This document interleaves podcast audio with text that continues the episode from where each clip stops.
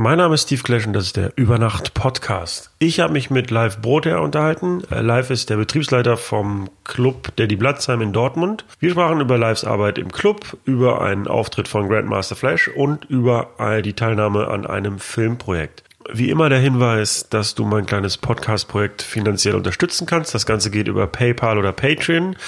Die Links findest du dazu in den Show Notes. Ich freue mich wie immer auch über eine Bewertung bei iTunes. Äh, und jetzt wünsche ich viel Spaß mit dem Interview mit Live Brotherr. Das einzige Problem war äh, direkt an dem Drehtag, wo ich dann halt eingesetzt werden sollte oder wollte auch. Und ähm, ist ein kleines Malheur passiert. Und zwar äh, habe ich gedacht, dass man äh, bei minus 10 Grad sich nicht unbedingt warm machen muss auf dem Platz und dachte, boah, ich zeige direkt mal einen Flugkopfball. In dem Moment kam von unten aus der Küche das Essen auch. Sein Kollege war noch da, irgendwie so ein Freund von ihm, der hat sich dann daneben gesetzt, hat auch noch was gegessen und getrunken. Kein Wort gesagt bis dahin. Setzt sich ähm, wieder an den Esstisch, äh, hat da gegessen, steht auf, guckt uns an, ich habe jetzt richtig gute Laune und das ist gut für eure Party. und ist gegangen. Und wir gucken uns alle an so, puh, das ist doch schon mal nicht so schlecht.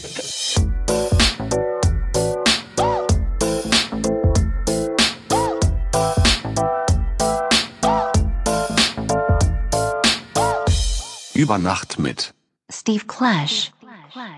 Hallo, ich bin der Live Brotherr. Ich bin der Betriebsleiter vom Daddy Blatzheim in Dortmund. Daddy Blatzheim ist ein Nachtclub. Genau, eine Diskothek. Ja. Du bist in Dortmund geboren und lebst seitdem in Dortmund. Komplett richtig. in den Städtischen geboren. Ähm, Gab es mal einen Punkt, wo du gesagt hast, ich muss jetzt raus aus Dortmund oder? Kurz drüber nachgedacht, bestimmt schon mal irgendwie, aber mich hat es nirgendwo hin verschlagen, also nicht hingezogen. Es gab so ein, zwei Städte, wo ich gesagt habe, ja, könnte man sich vielleicht vorstellen, weil die Stadt ganz cool ist oder so die Leute auch ganz cool sind, aber es war jetzt nie so, dass ich dann den Drang hatte, da unbedingt hinzuziehen. Gab es leider nicht. Ich habe gelesen, dass du an der FH studiert hast, aber ich habe nicht rausgefunden, was. also medizinische Informatik hatte ich da tatsächlich studiert und äh, im Vorfeld hatte ich Medizingerätetechnik gemacht. Das war eine, eine schulische Ausbildung damals, äh, die gab es dann an den gewerblichen Schulen. Die habe ich auch abgeschlossen und das medizinische Informatik-Ding, das, ja, das habe ich so nebenbei gemacht, neben meiner ganzen Promo-Arbeit und äh, war ich für Aperol unterwegs und äh, für verschiedene Agenturen und dann lief das immer so parallel und das war dann nicht so wirklich förderlich für das Studium, sag ich mal.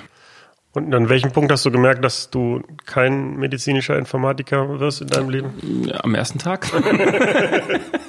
so ungefähr am ersten Tag bei der Einführungsveranstaltung. Nein, nein, das hat sich dann irgendwie so ergeben natürlich. Also Medizingerätetechnik hat Spaß gemacht, aber irgendwie hatte ich nie das Gefühl, ich habe da irgendwas gelernt. Also ich habe das drei Jahre gemacht und kann so ein bisschen was, aber ich fühlte mich jetzt nicht so bereit. Irgendwie, weiß ich nicht, es war so ein, keine Ahnung. Da dachte ich, ich muss unbedingt was Weiterführendes machen, aber das Weiterführende war nicht wirklich in diesem Bereich. Also medizinische Informatik bestand eigentlich nur aus äh, Programmieren und Mathematik und nicht mehr dieses handwerkliche oder dass man jetzt irgendwie ein Gerät in der Hand haben musste für irgendwas, sondern es war einfach nur so Materie, mit der ich mich nicht so wirklich anfreuen konnte. Das wäre jetzt meine nächste Frage gewesen, ob man bei Mediz nee, Gerätetechnik, medizinische Gerätetechnik, mhm. ob man da tatsächlich auch das Gerät entwickelt, komplett oder auch nur programmiert. Nee, das, ich glaube, das ist so alles Mögliche. Ne? Also ich habe zum Beispiel ähm, so Praktikas gemacht im äh, Dialysezentrum in Essen damals äh, zu der Zeit und äh, da war es dann halt wirklich so, da hast du in einem Raum gesessen, dann kamen Anrufe von der Schwester, die hat gesagt, ja, hier ist ein Gerät kaputt oder funktioniert nicht, kann mir meiner helfen. Und dann ist man da hingegangen, hat geguckt, was der Fehler war. Zu 90 Prozent war es dann, dass der Stecker nicht drin steckte. Dachte ich, ja, geiler Job. Nein, Quatsch, aber das war, ne, also das war so, dann hat man noch das Gerät in der Hand gehabt, noch irgendwas äh, rumgeschraubt, vielleicht eine Platine ausgebaut, die dann eingeschickt und äh, das war irgendwie, ja, weiß nicht, bei der medizinischen Informatik drehte sich eigentlich alles nur noch um das, was im PC passiert oder auf den Platinen passiert und nicht mehr das Gerät selbst. Also und dann parallel zum Studium, hast du gerade gesagt, hast du dann so Promo-Jobs gemacht für genau, Promotion, genau, Promotion-Jobs gemacht. Ich habe äh, aufgelegt nebenbei. Ich habe äh, für einen Internet-Chat in äh, einen ziemlich großen gearbeitet. Für den habe ich die ganzen Events organisiert. Das war alles noch nebenbei gelaufen halt, ne? aber ähm, ja, das war so die und das war auch der Anstoß, warum du jetzt im Nachtleben arbeitest? Ja, mehr oder weniger. Also ich wurde gefragt damals. Ähm, ich habe diese Aperol-Promo dann zu, zufällig auch am Stranddeck in Bochum gemacht, was äh, meine Arbeitgeber ja auch machen. Und da kamen wir irgendwie ins Gespräch, ähm, was denn danach so ansteht, nach meinem Job, weil ich hatte für Aperol so eine Ambassador-Geschichte gemacht für den kompletten mittleren Deutschland, äh, Mitteldeutschland-Bereich quasi. Es gab halt drei, einer für Norddeutschland, einer für Süddeutschland, einer für Mitteldeutschland. Und da haben wir halt so mehrere Promos gefahren und dann äh, war das ja natürlich zeitlich begrenzt, weil ähm, waren, glaube ich, drei, vier Monate haben wir das, glaube ich, gemacht. Und dann wurde ich gefragt, äh, was, was ich denn danach mache, ob ich schon einen Plan habe. So, und dann haben sie gesagt, ja, die haben dann eine Überlegung, es, wir wollen vielleicht einen Club machen im Westfalenpark in Dortmund, da ist eine, eine Lokalität und äh, die können sich das vorstellen, dass ich mich darum kümmere. Und dann habe ich gesagt, ja, lass uns doch mal einfach mal zusammensetzen und drüber quatschen. So, und dann äh, unsere Ideen eingebracht, wie das denn aussehen könnte und äh, wie das Programm gefüllt werden könnte. Und äh, ja, dann haben wir einen Nenner gefunden und seitdem mache ich das seit 2011. Aber ähm, also du arbeitest ja für die Muto Heimatgastronomie GmbH. Genau, richtig. Äh, ihr habt aber vorher schon zusammengearbeitet, bevor die Frage im Raum stand, ob du den Club machst. Genau, ja, wir haben, also da bin ich halt als DJ immer eingesprungen für irgendwelche Events, die organisiert hatten. Wir hatten damals noch eine, eine noch ein paar Leute um sich rum, die dann halt immer irgendwelche Partys organisiert haben. Im äh, Club Escort, damals im ähm, Clubraum 74 unterm Stadion, im ehemaligen Bosch Bobby, also im Bosch Haus ist Bosch Bobby. Ähm, und da waren halt immer irgendwelche DJ-Jobs und im Balke damals auch schon äh, aufgelegt und dann war halt der Kontakt natürlich immer da. So, und die kannten mich dann auch, als ich diese Promo da gefahren hatte und äh, wissen halt, was ich für ein Netzwerk habe und wen ich alles kenne aus, der, aus dem Musikbereich oder DJ-Bereich in Dortmund und die Szene so ein bisschen und konnten sich das halt deswegen ganz gut vorstellen. Ja, bevor wir auf diese Clubprojekte kommen, würde ich jetzt gerne noch wissen, ähm, also hast du das Studium dann beendet oder abgebrochen und wann war so der Moment, wo du gesagt hast, okay, jetzt ähm, weiß ich, ich will im, im, Nachtleben arbeiten? Also das Studium habe ich abgebrochen. Ähm, ich glaube, das dritte Semester war das schon. Also es war relativ früh. Also ne, das war wirklich die erste, das erste Jahr, ich sag mal, das erste halbe Jahr, das habe ich noch knallhart durchgezogen. So, und dann kamen halt immer mehr Jobs und Anfragen für irgendwelche Dinge und dann halt diese Ambassador-Geschichte und dachte ich, boah, ey, das macht irgendwie ein bisschen mehr Bock alles um Nachtleben auch und äh, Clubszene und ich konnte mir damals auch schon immer vorstellen, mal irgendwas mit einer Diskothek zu machen und äh, hatte da schon irgendwie Bock drauf.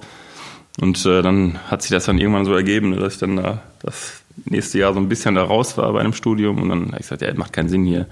Äh, äh, wie hast du das deinen Eltern gebeichtet? Ach, die sind da sehr liberal. Also sehr, ähm, ich meine, mein Bruder ist auch DJ. Ich wollte gerade sagen, ich weiß nicht, ob ihr noch mehr Geschwister habt, aber. Äh, nee, genau. Also mein Bruder ist ja auch DJ und der hat sich sein Leben auch der Musik gewidmet und das war auch nie ein Problem für meine Eltern. Die haben gesagt, er macht, was, ihr, was, was euch glücklich macht und äh, wenn wenn es das ist, was euch glücklich macht, dann macht das. Also die haben uns da nie Steine in den Weg gelegt. Ne? Also auch nicht den erhobenen Zeigefinger gesagt, ey, du musst jetzt was unbedingt was Vernünftiges lernen, sondern die standen eigentlich immer hinter jeder Entscheidung. Und bei meinem Bruder haben sie es dann ja auch gesehen, dass er dann wirklich auch was mal bewegt hat und auf Beine gestellt hat und waren dann auch stolz natürlich und äh, ich denke mal, die sind auch stolz auf mich, hoffe ich, trotz des äh, abgebrochenen Studiums. ich meine, gut. Hast du die Entscheidung irgendwann mal bereut oder also, dass du im Nachtleben arbeitest, nicht das Studium abzubrechen, aber das? Nee, nee, nee eigentlich nicht. Ähm, Aber ein Hinweis nach draußen, er macht alle einen vernünftigen Job. Fangt nicht an einem Club an, er macht nichts im Nachtleben. Nein, Quatsch. Ja, also die Firma, für die du arbeitest, ist mir, ich habe ja auch in Dortmund studiert, ähm, ja auch öfter aufgefallen, weil die immer ziemlich interessante so Clubprojekte gemacht hat. Ähm, teilweise auch so Clubs auf Zeit. Ähm, zum Beispiel das Bosch Bobby, hast du ja gerade gesagt, dieser alte Bosch-Turm oder äh, der Clubraum 74, äh, so ein, ja, was war das? Ein alter, eine alte Kneipe im Stadion, im Westfalenstadion? Ja, ich glaube, das war noch so aus der ersten äh, Generation Westfalenstadion noch dieses, äh, wo die ähm, ja, Spieler und Trainer und irgendwie offiziell noch runtergehen konnten, sich an eine Theke setzen, ein Bierchen trinken und was zu essen gekriegt haben. Das, was heute natürlich im größeren Maße gemacht wird in den Stadien, wo dann halt wirklich ein Catering aufgefahren wird von, von A bis Z. Das war damals ja alles ein bisschen kleiner und ich glaube, das ist noch dieser Raum davon, der so ein bisschen so einen Charme hatte, wie so eine Kneipe, klar, aber ein bisschen schicker. Aber zeitlich vorher war ja erstmal das Bosch Bobby, ne? Erzähl mal, äh, also zumindest soweit du davon Bescheid weißt, wie das, äh, wie das kam. Boah, da, also ist es ein Hochhaus oder von, Genau, das war, ein, das war ein Hochhaus, was klar war, dass das irgendwann abgerissen wird, beziehungsweise dass irgendwann neuer, ähm, dass das nochmal komplett saniert wird und dann äh, wahrscheinlich eine Firma reinkommt äh, mit irgendwas und äh, es war halt, das stand halt eine Zeit lang leer. Und dann ähm, haben sich die Jungs gedacht, ja, vielleicht können wir mal fragen, ob man da irgendwas reinbauen kann in der Zeit und ähm, haben sich dann gedacht, ja, wir machen da eine Diskothek rein, ne, wo halt unten Floor ist, oben Floor. Äh, musikalische Ausrichtung relativ simpel. Unten wird Haus gespielt, oben ist so Funk und so ein bisschen Classics. Und ähm, ja, und es war halt klar, dass es auf Zeit ging. Das wurde anfangs erst nicht so richtig groß beworben. Das wurde, also na, klar haben sie es gesagt, Club auf Zeit, aber das war jetzt nicht so so in die Offensive gegangen und anfangs äh, funktionierte das Konzept auch nicht so, wie es, wie man es eigentlich erhofft hatte. Erst, glaube ich, als gesagt wurde, so, ey, wir machen in acht Wochen zu. So, dann ist Feierabend, äh, ist das auch total durch die Decke gegangen. Und äh, da war auch jedes Wochenende komplett voll, Freitag, Samstag und äh, die haben die Bude eingerannt. Da sagte ja, Kacke, jetzt ist bald weg und äh, wir haben es noch gar nicht richtig irgendwie genossen oder, oder gelebt quasi. Und äh, ja, Hattest du einen Einblick darin, wie, wie schwierig das war, erstmal den, ja, den Eigentümer zu überzeugen und dann auch die Genehmigung dafür einzuholen? Nee, nee. da kann ich dir leider keine Auskunft okay, geben. Ist das Gespräch jetzt beendet? Ciao. genau, das war eigentlich der einzige Grund, weshalb wir uns hier zusammengesetzt haben. Ich wollte alles über Worsprung wissen. Ja. Hast du auch schon Hochhaus in, äh, in Ausblick, ja? ja? Noch nicht, noch nicht, aber schon eine gute Idee. Auf jeden Fall.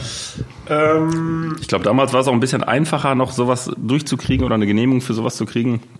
Ähm, auch wenn es nicht so einfach war, wie es sich jetzt vielleicht anhört, ne? aber ich weiß, dass in den letzten Jahren das durchaus schwieriger geworden ist, wenn man irgendwas machen will und äh, mit Auflagen und äh, ja, ja, was mich so beeindruckt hat, dass diese sowohl das Bosch Bobby als auch der Clubraum beides ja Clubs auf Zeit trotzdem nicht den Eindruck gemacht haben, dass es Clubs auf Zeit sind, sondern die waren sehr durchgestylt und ähm, Klar. Mhm. es war alles ordentlich, die Architektur und so und ähm, vernünftig renoviert und so und das hat mich eigentlich immer beeindruckt. Also das ist. Aber das ist auch der Anspruch von Muto. Also dass ne, wenn wenn was gemacht wird, dann wird es vernünftig gemacht und richtig und nicht so halbgar und äh, wir basteln dann mal irgendwie was bei in die Ecke und vielleicht funktioniert, sondern es war immer so komplett dahinter stehen mit Herzblut arbeiten und äh, das muss dann auch so funktionieren. Ne? Also wie man sich das danach vorstellt und dann wird auch alles in die Wege geleitet, damit es so funktioniert. Also es war nie so, also das weiß ich selber jetzt bei auch beim Daily Blatzheim oder bei anderen anderen Projekten, die jetzt so nachgekommen sind noch, so das ist immer äh, 100 Prozent. Nicht so, ey, da ist was, wir machen jetzt mal irgendwas Kleines da rein. So, das ist immer eine, also Meinst du, das ist auch maßgeblich für den Erfolg dann gewesen immer, dass es äh, auf jeden Fall ordentlich gemacht Auf wurde? jeden Fall. Ich meine, Qualität setzt sich immer durch. Das ist in der Gastro weiß man das. Äh, jedes Restaurant oder jedes jede Pommesbude, jede Imbissbude ähm, funktioniert dann gut, wenn sie halt eine gute Qualität liefert. So und die halten sich alle am längsten. Und dann kann man ja relativ äh, schnell sagen, dass es bei anderen äh, Dingen genauso ist. Ob es jetzt eine, was weiß ich, eine Diskothek ist oder ähm, also wenn es qualitativ hochwertig gemacht wird, dass sich das auch hält. Im Daddy Blatzheim bist du, oder den Laden gibt es seit 2011 und der ist im Westfalenpark in Dortmund, etwas außerhalb von der Innenstadt. Ähm, wie würdest du selber euren Club beschreiben? Lass mich erstmal überlegen. Nimm dir Zeit. genau. Schneid das dann hinterher. Das, das mache ich es, aber dann kommst du vielleicht nicht so gut weg. Ne? Das, ist eine, das ist eine schwierige Frage. Ne? Ich, ich, muss jetzt selbst überlegen, überlegen kurz, wie man den beschreibt. Oder, also wir unterscheiden uns zwar von anderen Clubs schon, ne? also, aber, also ich kann, ja, ich kann ja erklären, was es mal war und wie es sich dann dazu ja, entwickelt hat. Mach das. Also das ist vielleicht ganz, ganz äh, gut. Ja, der Club Daddy Blatzheim. Ähm, früher äh, zur Bundesgartenschau 1954 wurde das Gebäude gebaut. Ähm, war äh, oben eine Gastronomie noch drin, unten war auch eine Gastronomie. Das ist in den Jahren halt, äh, ist die Gastronomie nach unten gewandert, da war dann ein kleines Restaurant drin, so ein bisschen gut bürgerlich. Von, äh, und oben ist eine, ähm, ein Kochbuchmuseum entstanden, wo tatsächlich Ausstellungsstücke waren äh, von irgendwelchen Kochbüchern. Und äh, als wir damals dieses Projekt hatten mit diesem Club, war es halt so, dass diese, dieser Pachtvertrag übernommen wurde von uns. Und äh, das Konzept beinhaltete auch, dass der Club oben rein soll. Also unten die Gastronomie übernehmen, halt ein paar andere Sachen noch im Park und oben soll der Club rein. Was erstmal bei, dem, bei der Stadt Dortmund und bei dem Park nicht so ähm, gut ankam.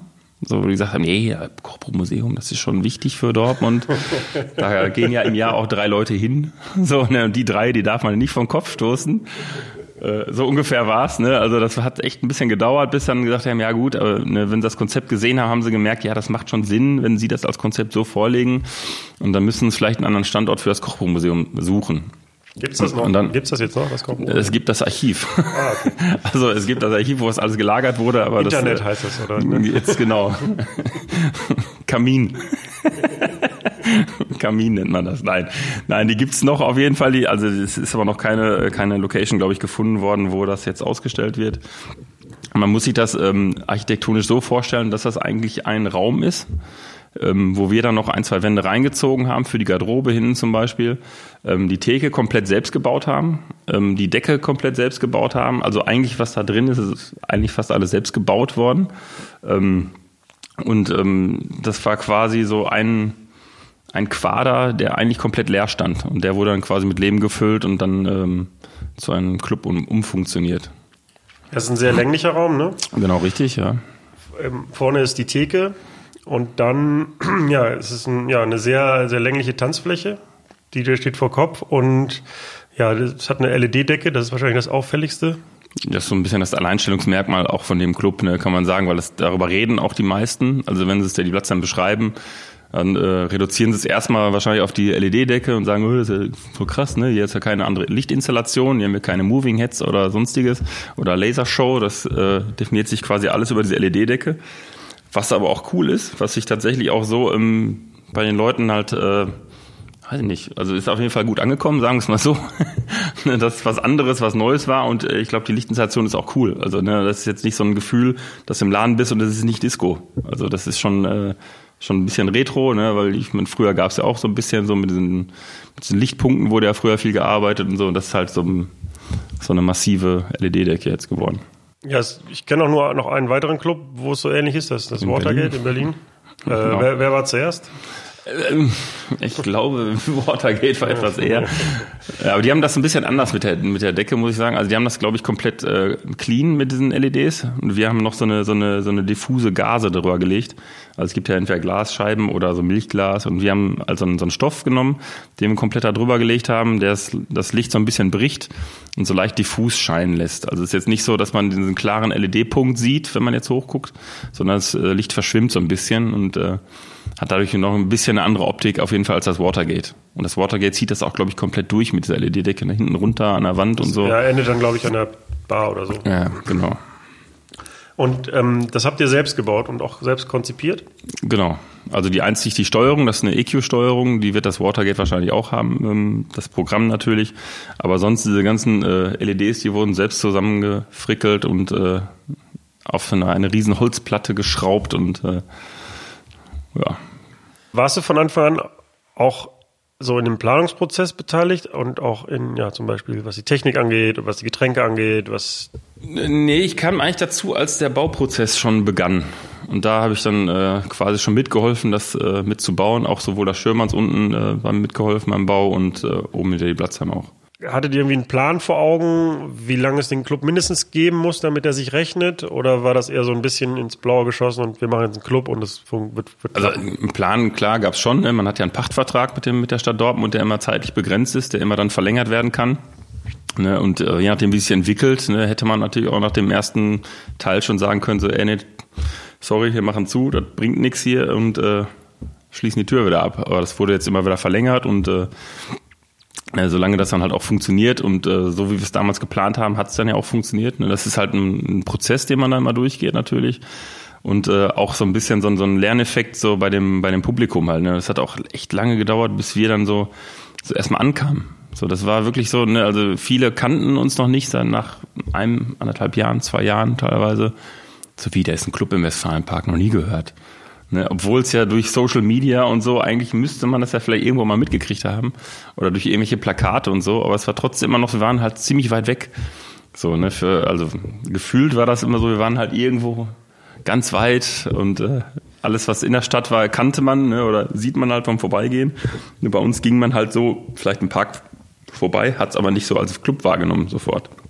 Und ähm, ja, das wäre auch noch eine Frage gewesen, ähm, weil ihr ja außerhalb, ein bisschen außerhalb von der Innenstadt seid und ja auch noch die Situation habt, dass ihr in dem Westfalenpark seid, wo man ja eigentlich Eintritt zahlen muss. Ähm, und in dem Fall, der Club ist relativ dicht am, an, der, an der Grenze des Parks. Also man muss jetzt auch nicht so weit laufen, aber kann jetzt auch nicht mit dem Auto vorfahren, sondern muss halt vor oder durch das Drehkreuz.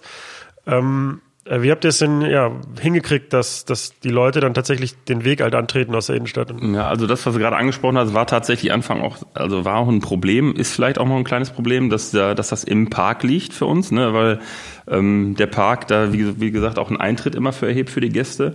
Und wir auch in den, in den ersten Jahren dann wirklich für jeden Gast dann halt den Eintritt entrichten mussten. Also wir konnten dem Gast nicht zumuten, dass wenn er zu uns kommt, dass er erstmal vorne Eintritt am Park zahlt, kommt zum Club, zahlt Eintritt im Club. So einfach dieses zweimal äh, Zahlen ist einfach nicht nicht handelbar. Das funktioniert nicht. Da sagen die alle, hier zeig dir einen Vogel. Äh, machen wir nicht. Deswegen hatten wir das dann quasi so auf den Eintrittspreis kann man sagen draufgelegt. So, das heißt, wir haben den gesagt, pass auf, ihr kommt alle frei rein oben vorne am, am Park und ähm, zahlt dann vielleicht mal einen Euro mehr für einen Club. Ne, Also wir waren halt jetzt nicht der günstigste Club vielleicht, wir sind aber auch nicht der teuerste. Also eine Veranstaltung zwischen 6 und 10 Euro ist, glaube ich, in ganz Dortmund die Regel. Von daher ist das jetzt nicht so außergewöhnlich. Aber das kam bei den Gästen dann teilweise doch schon so an, dass wir, oh, wir sind ja voll teuer und äh, wobei es dann vielleicht ein Euro mal war oder so, ne, dass eine Veranstaltung bei uns ein Euro teurer war als in Wuppertal vielleicht oder so. Ne? Aber mm, ja, aber das war auf jeden Fall ein Problem. Na klar, mit der, mit der Anreise ähm, haben wir halt eigentlich nur die Bahn oder, oder ein Taxi oder natürlich sowas.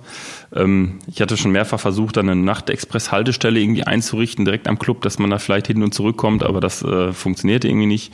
Und äh, ne, vielleicht muss man da wieder mal den Weg nochmal suchen ähm, zur DSW, ob die dann vielleicht jetzt mal bereit wären, langsam da irgendwie was zu bauen, weil wir jetzt ja schon echt lange in Dortmund sind. Und dass sie vielleicht sehen, ja, da gehen ja auch Leute hin. Tatsächlich, da sind ja auch mal äh, am Wochenende mal 600, 700 Leute da unterwegs, ähm, die dann da runterfahren. Und da macht es vielleicht auch Sinn, äh, den Gästen dann auch mal anzubieten, dass sie mit dem Nachtexpress fahren können. Äh, weil so sind wir jetzt erstmal noch angewiesen auf die Bahn, ne, die dann halt bis zu einem bestimmten Zeitpunkt fährt, dann eine Pause macht und dann erst morgens wieder losfährt. Das heißt, die Gäste müssen dann halt bis 0.30 Uhr, glaube ich, fährt die letzte, oder 0.28 Uhr fährt die letzte Bahn hin, müssen sie halt kommen und äh, danach wäre nur noch Taxi oder selbst fahren oder zu Fuß laufen äh, eine Möglichkeit. Ja, dadurch, dass Dortmund ja auch eine Studentenstadt ist, habt ihr wahrscheinlich auch einen hohen Anteil an Studenten und die können sich ja nicht immer ein Taxi irgendwie zum Club leisten. Ja, das mit den, also mit den Studenten, das hat sich auf jeden Fall in den letzten Jahren so entwickelt, ne, dass, dass wir durchaus mehr Formate haben, die auch Studenten ansprechen. Das war in den ersten Jahren, war das noch ein bisschen anders. Da ähm, hatten wir auch Veranstaltungen, durchaus Veranstaltungen, die jetzt ein älteres Publikum ansprechen, ne, die, das, äh, die auch dem Auto, dem Taxi fahren, denen es eigentlich Wurst ist, wie sie hinkommen. Äh, wenn die Party gut ist und wenn der DJ gut ist und äh, die Atmosphäre gut ist, die Gäste gut sind, dann ist denen das eigentlich egal, wie sie da hinkommen. Ich meine, das war, für- also wenn ich jetzt aus meiner Erfahrung rede, also wenn ich früher rausgegangen bin, da ging es für mich auch nicht darum, wo ist der Club, sondern was da für eine Party, welcher DJ legt da auf, welche Leute gehen mit mir dahin. So, und das war immer so der Punkt, wann, wann, wenn ich auf eine, irgendeine Party gegangen bin, ob es jetzt das Bungalow in Schüren war, wo man nur mit dem Auto hinkam oder mit dem Taxi für 35 Mark oder 35 Euro. Ne, Also das war immer so, ja, da muss man halt zusammenwerfen, damit man da auf diese Party gehen kann. Und ähm, ja, Hat das vielleicht auch manchmal einen positiven Effekt, wenn die Leute dann in einem bestimmten Zeitraum halt dann schwieriger da wegkommen und auch nicht sich spontan entscheiden, ach, jetzt ist hier irgendwie, jetzt gehen wir mit der großen Gruppe vielleicht doch im Laden weiter. Ja, also wenn sie mal vor Ort sind, äh, ist das ein Vorteil. Ich glaube, bei der Überlegung ist ein Nachteil. Also viele Leute überlegen sich dann schon, ne, wenn sie jetzt irgendwie die, also viele sind ja immer noch so, dass sie vorglühen und viele versacken dann ja auch ein bisschen länger ne, und denken sich, ja, vor eins braucht man ja eh nicht mehr rausgehen heutzutage. So, dann kommst du eigentlich nur noch mit dem Taxi dahin. Und wenn sie dann sagen, boah, jetzt mit dem Taxi noch fahren, da habe ich aber auch keinen Bock mehr, dann lassen sie mal woanders hingehen. Also ich glaube, wenn die Überlegungs, wenn der Überlegungsprozess ist, ist es eher ein Nachteil. Aber wenn sie erstmal vor Ort sind, klar, ist es ein Vorteil, wenn sie sagen, ja, ich komme jetzt eh noch nicht weg, dann bleibe ich noch zwei Stunden und trinke noch sechs Bier. Und den Club-Eintritt, äh, ne, den Club-Eintritt, den Parkeintritt müssen die Gäste aber jetzt nicht mehr entrichten. nee, mussten sie ja damals auch nicht. Das haben sie, also wir haben das ja quasi ein bisschen gedeckelt mit dem Eintrittspreis, dass wir das dann quasi immer pauschal bezahlt haben an dem Park und so. Und ähm, das ist auch heute noch so, dass der Park von uns äh, immer eine Pauschale kriegt und äh, ja. Dann hätte jeder Gast ja eigentlich das Recht, nach dem Clubbesuch auch nochmal äh, Das äh, durch den richtig. Park zu pendeln. Das wird auch des Öfteren gemacht. Gerade im Sommer. äh, kannst du mal beschreiben, wie so dein Tagesablauf aussieht und wie so deine Aufgaben im Club sind? Ja, am Tagesablauf unter der Woche bin ich im Büro. Ne, Also montags bin ich meist nicht im Büro, da bin ich noch zu Hause und äh, ja, ist mein einziger Freitag, kann man sagen. Ähm, Dienstag, Mittwoch, Donnerstag und Freitag bin ich äh, im Büro. Plane das Wochenende natürlich, plane auch neue Veranstaltungen, führe Gespräche mit, äh, mit Veranstaltern, mit äh, Mitarbeitern und äh, das halt, also ne, die ganze Planung, Warenwirtschaft, äh, Bestellungen, was halt so dann, wenn, wenn Gästefragen kommen, dass die irgendwas reservieren möchten oder also ich bin dann halt eigentlich quasi jetzt, äh, wir sind jetzt seit kurzem ja auch im Park vor Ort mit unserem Büro, wir waren vorher in der Skelstraße und äh, sind jetzt in den Park gezogen und haben halt da unser Büro und das ist halt dann ganz schön, dass ich auch direkt vor Ort bin, wenn irgendwas sein sollte, wenn irgendjemand was abholen möchte aus dem Club, weil er das vergessen hat oder bin ich halt immer da. Ähm, und am Wochenende, Freitag, Samstag, bin ich dann halt abends im Club rum.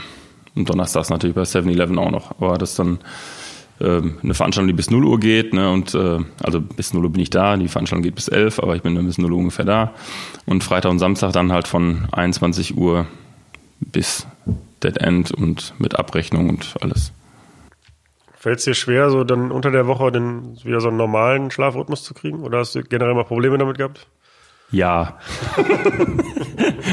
Einen normalen Rhythmus gibt es nicht mehr. Also ich habe, äh, also das ist tatsächlich schon, dass mein Körper sich so komplett umgestellt hat, dass ich es eigentlich nicht mehr hinkriege, äh, früh ins Bett zu gehen und morgens früh aufzustehen. Das ist eigentlich unmöglich. Also ich weiß nicht wieso, aber der, also der Körper hat sich so dran gewöhnt, dass er vor zwei Uhr eigentlich keine Müdigkeit hat.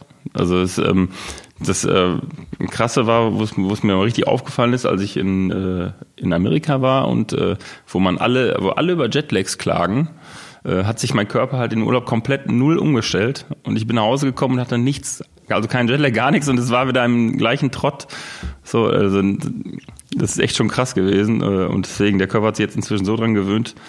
Ähm, deswegen unter der Woche im Büro bin ich halt also nicht vor 10 Uhr meistens, also eigentlich so eher um 11 weil, äh, wie gesagt, wenn ich erst um zwei, halb drei äh, zu, zur Nachtruhe komme, wird es halt schwierig, wenn ich um acht oder sieben Uhr aufstehen müsste und dann ähm, werde ich auch nicht produktiv, glaube ich, wenn ich dann im Büro sitzen würde.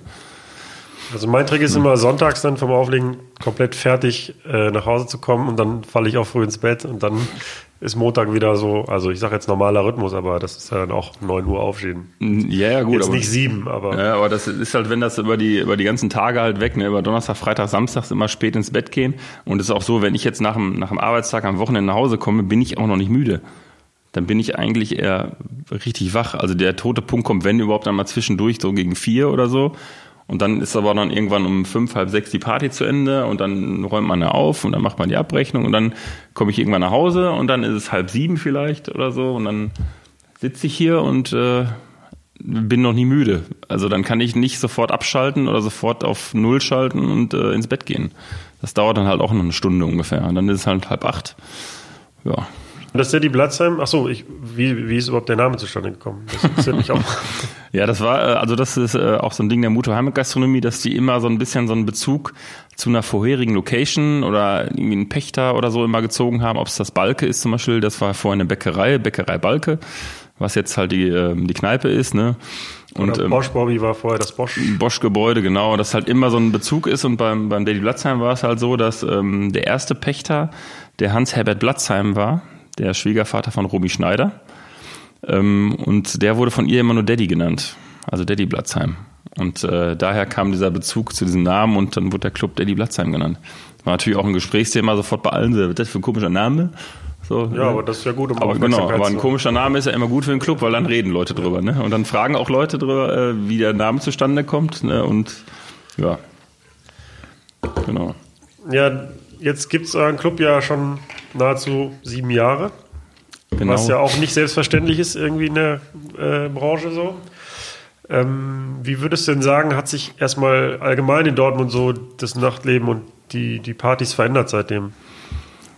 Ich glaube, das ist schon, schon eine ziemlich große Veränderung, also vom, vom Ausgehverhalten auch her. Ne? Ich habe letztens noch darüber gesprochen mit, mit einem äh, guten Freund von mir, ähm, wie das denn überhaupt zustande kommt, dass halt, dass sich das so gewandelt hat, das Ausgefallen. Ne? Dass Leute im Club stehen äh, und eigentlich nicht tanzen oder sich nur verlinken, dass sie da sind und äh, das einfach nur genießen, ja, ich war da, aber nicht die Party genießen und fast nur mit dem Handy da irgendwie fotografieren oder am besten filmen und halten alles fest, aber die genießen nicht den Augenblick. Und ich glaube, früher war das halt so, dass man rausgegangen ist und das einfach in vollen Zügen komplett diese Party genossen hat und die Freunde und man hat was getrunken und hatte Spaß die ganze Zeit. Und jetzt ist das, es fühlt sich immer so an, die kommen dahin so, ja, weil wir jetzt, jetzt Wochenende, jetzt muss ich rausgehen und jetzt bin ich erstmal hier. Und dann stehe ich eine zwei Stunden in der Ecke mit meinem Handy und äh, poste und schreibe. Und ich glaube, das hat sich das, also ich habe mal gesagt, das Böse ist immer die ganze Social Media und das Handy und so. Das macht hat die Clubkultur so ein bisschen äh, durcheinandergewürfelt, sage ich mal. Und ähm, ich weiß nicht, ob es hundertprozentig so ist, aber es fühlte sich für mich immer so an. Ähm, und ähm, ja, wie gesagt, das Ausgehverhalten hat sich dahingehend auch äh, ein bisschen verändert, auf jeden Fall. Und Veranstaltungsformate, ich meine, wir haben damals angefangen mit einem, äh, wie gesagt, mit einem Konzept für, ich sag mal, 25 bis 35-Jährige. So war der Club eigentlich aufgebaut. Ne? Das, was man dann irgendwann auch gemerkt hatte, ähm, das kann funktionieren an verschiedenen Tagen, aber es funktioniert nicht durchgehend über Monate oder Jahre hinweg, weil das einfach nicht das Publikum ist, was dir, was wirklich jeden Freitag, jeden Samstag rausgeht. Das Publikum, was jeden Freitag, jeden Samstag rausgeht, sind die 18 bis 25-Jährigen, die dann wirklich sagen, ich gehe Freitag raus, ich gehe Samstag raus und äh, mach Party. Da muss man halt sein Programm natürlich schon ein bisschen anpassen. Und das hat sich dann über die Jahre auch mal hin entwickelt, dass man halt auch Formate reingeholt hatte, die dann wirklich ein, Publikum, ein jüngeres Publikum ansprechen. Und die dann halt im monatlichen Wechsel waren Veranstaltungen. Und dann eher, wenn man ein Ü30-Publikum anspricht, dass er im Zwei-Monats-Wechsel oder im Drei-Monats-Wechsel auch macht dass die Leute das gezielt planen können, weil die dann teilweise Familie haben und Kinder haben, dann müssen die das Kind noch abgeben bei der Oma oder was und dann äh, wenn sie dann mal wirklich mal rausgehen wollen wieder, ne, das ist halt echt schon eine Planung. Ne? Ich weiß nicht, bist du Familienvater? Nee. Nee. Also Dann, wüsste ich zumindest nicht. äh, genau. Äh, aber das stimmt, also das ist mir auch aufgefallen, dass das, äh, Social Media und so Handy ähm, ein wichtiger Faktor sind im Moment beim, beim Ausgehen. Wobei ich nicht genau weiß, ob das jetzt der einzige Auslöser ist oder ob nicht dann diese Handynutzung eher dann der, der Effekt davon sind. Ähm, ich glaube auch einfach, dass, dass es so ein Überangebot gibt an Inhalten, Spotify und äh, Social Media, man, man kriegt halt von allen Seiten. Und wie du schon sagtest, als ich angefangen habe auszugehen, da ging es mir auch darum, wer, welcher DJ liegt da auf und mit wem gehe ich da hin und wie, ist, wie cool ist der Club. Ähm, und das hat man dann genossen so. Und ich weiß jetzt nicht, ob es anders gewesen wäre, wenn man sein iPhone in der Tasche gehabt hätte. Ich glaube, vielleicht hätten wir es trotzdem genossen. ja, aber heute ist das ein bisschen wie so ein Schwarmverhalten, beschreibe ich das immer. Die Leute rennen halt dahin, was jetzt gerade hype, was gerade gehypt wurde, oder wenn eine Veranstaltung total viele Zusagen hat, dann müssen wir da alle hin, weil da so viele Zusagen sind auch wenn dann halt vielleicht gar nicht die Musik ist oder die, also die Leute gar nicht cool sind, so das ist denen scheißegal. Hauptsache, da sind total viele. So, und die können sagen, boah, ich war auf dieser Party, die halt total voll war. Und wenn dann gefragt wurden, ja, war es denn cool? Nee, Musik war scheiße, DJ war scheiße, Leute waren scheiße. Aber ich war da. Genau. Da, ja. ja, nee, das ist halt nicht wirklich mehr so, so ein, äh, das, also die, nicht mein Veranstaltungstexte liest sich eh kein Mensch mehr durch. Ne? Wenn man überlegt, so wenn, wenn ich dann abends oben im Club bin und ich mache ja auch das Licht im Club oben, das heißt, ich sitze neben dem DJ quasi ähm, dann kommen da Gäste an und fragen dann äh, total sinnlose Fragen, wenn ich denke, habt ihr den Veranstaltungstext mal gelesen? Dann kommen sie auf einer, einer Classic House Party und dann kommt gleich noch Hip-Hop. Ja. Also das ist eine Hausparty, eine Hausparty, wo nur Haus läuft. Da steht im Veranstaltungstext nur Schallplatte und Vinyl und da legen sie nur Haus auf. Ja, aber mach doch einen Rechner an. Kannst doch mit dem PC auch auflegen. Ist doch besser. Nee, nee, das ist ja genau das genau. Konzept der Veranstaltung. Mit zehn Freunde, die wollen alle jetzt Hip-Hop. Ja, ja, genau das auch. Und dann, ja, gut, diese Musikwünsche gibt's natürlich auch. Spielen wir den Song, dann gehen alle ab. Ne? Und ja. Die denken ja auch immer, ich wäre der DJ. Das ist ja auch witzig. Ich habe keine Kopfhörer auf, ich stehe nicht an den Plattentellern, aber ich habe ja einen PC vor mir und deswegen bin ich ja der DJ für die. Stimmt. Also das, das ist ja auch äh, paradox. wo man denkt, ich bin doch gar nicht der DJ. Frag doch mal den DJ. Steht genau neben mir, der mit den Kopfhörern, der gerade diese dieses diese, schwarze, diese runde. schwarze runde Scheibe in der Hand hat, die jetzt nicht, äh, das keine Frisbee ist, ne, sondern eine Musikschallplatte. Und ja. Ich habe gestern auch einen Hip-Hop-Abend gespielt und das war auch als reine Hip-Hop-Party angekündigt. Und da kam auch direkt äh, in der zweiten Stunde so ein Mädel, äh, kannst du mal den pur Hitmix spielen. So. Abgesehen davon, das dass ich sowieso nicht spielen würde. Da habe ich sie auch gefragt, ob sie sich vorher mal durchgelesen hat, was das für eine Party ist. So, nö. Okay, dann. Ja, ich meine, ich mein, das kann ja auch gut sein. Ne? Also es gibt ja auch Leute, die, die einfach sich überraschen lassen, die denken, ich finde den Laden cool, ich gehe gerne dahin. Und ist mir egal, was da läuft. So, Ich trinke mir mein Bier da und finde das alles super und es reicht mir ist ja auch okay. Nur wenn dann diese Leute denken, ich will jetzt aber mein Lied hören und äh, das Konzept der Veranstaltung oder den anderen Leuten damit auf den Schlips treten würden, so, das geht halt nicht. Dann seid ihr auf der falschen Party. Ne? Ihr könnt euch, wenn euch der Laden gefällt, dann ist das alles super. Und äh, wenn es egal ist, was für Musik ist, auch alles super. Nur man sollte dann halt nicht versuchen sich dann in den Vordergrund zu stellen, äh, als jetzt ich bin der Entscheider, ich sag jetzt, welche Songs hier heute gespielt werden, auch wenn das nicht die Party ist. Und das hat man halt äh, natürlich auch vermehrt immer. Wobei ich mich dann frage, ob man dann eher so die, die alte Herren-Einstellung annimmt und sagt, äh, okay, früher war alles besser, jetzt müssen wir versuchen, Partys zu machen wie früher, oder ob man vielleicht einfach dann auf die neuen Wünsche und Bedürfnisse der Gäste halt eingeht. Nur ich frage mich dann, wie soll man das machen? Also was wäre jetzt die optimale Party für einen heute 20-Jährigen? So, also einen Kompromiss machen macht man ja immer schon. Ne? Klar, man darf ihn eigentlich, man will immer schon seinen sein Ding durchziehen, sage ich mal schon. Ne? Man will jetzt schon, ich will ein qualitativ hochwertiges Produkt haben. Ne? Das ist bei Veranstaltungen auch das Gleiche. Ne? Ich will eine, eine gute Veranstaltung haben mit guten Veranstaltern, mit guten DJs, mit guter Musik. So, das ist erstmal das Erste. Und das muss dann erstmal natürlich transportiert werden nach draußen, dass die Leute das spitz kriegen. Ey, das ist super, da kannst du hingehen, weil das, das, das, das. Ne? Du hast immer wieder Gäste, die jetzt, ähm, ich sag mal, so ein Musikverständnis haben wie ein Stück Trockenbrot. So, und das ist halt, das, ja, natürlich, also ne, was, da braucht man nicht um großen äh, Brei herumreden. Es gibt in Dortmund natürlich auch eine, eine große Schlagerszene, was ich jetzt zum Beispiel, also ich kann mit Schlager gar nichts anfangen. Und das war auch immer so unser Anspruch, so, okay, es gibt viele Musikrichtungen, alles hat irgendwie seine, seine Daseinsberechtigung, ist auch alles cool. Von mir ist halt auch Schlager seine Daseinsberechtigung, nur nicht bei uns. Also, ne, das sollen andere gerne machen, nur ich finde es halt für uns, für unser Konzept oder unser Look and Feel passt das einfach überhaupt nicht. Und das ist einfach so ein, so ein ich mag diese, diese Art von Veranstaltungen nicht, ich mag diese Art von Partys nicht, weil es irgendwie immer nur um Saufen geht und Eskalation und total Kontrollverlust und äh, sich total daneben benehmen und irgendwie habe ich, egal wo so eine Veranstaltung ist, ob es jetzt im Westfalenpark eine Open-Air-Veranstaltung ist, ob es in irgendwelchen riesigen Hallen irgendwelche Veranstaltungen sind, es ist nicht unser Publikum und irgendwie nicht, wie gesagt, nicht das Look and Feel, was, äh, was ein, eine gute Party ausmacht. Das äh, mögen jetzt einige übel nehmen wahrscheinlich, weil die gerne diese Musik hören und gerne auf diese Partys gehen, aber halt nur nicht im Daily Platz haben. genau. Das können sie alle gerne machen, nur nicht im Daily Platz sein. Ja.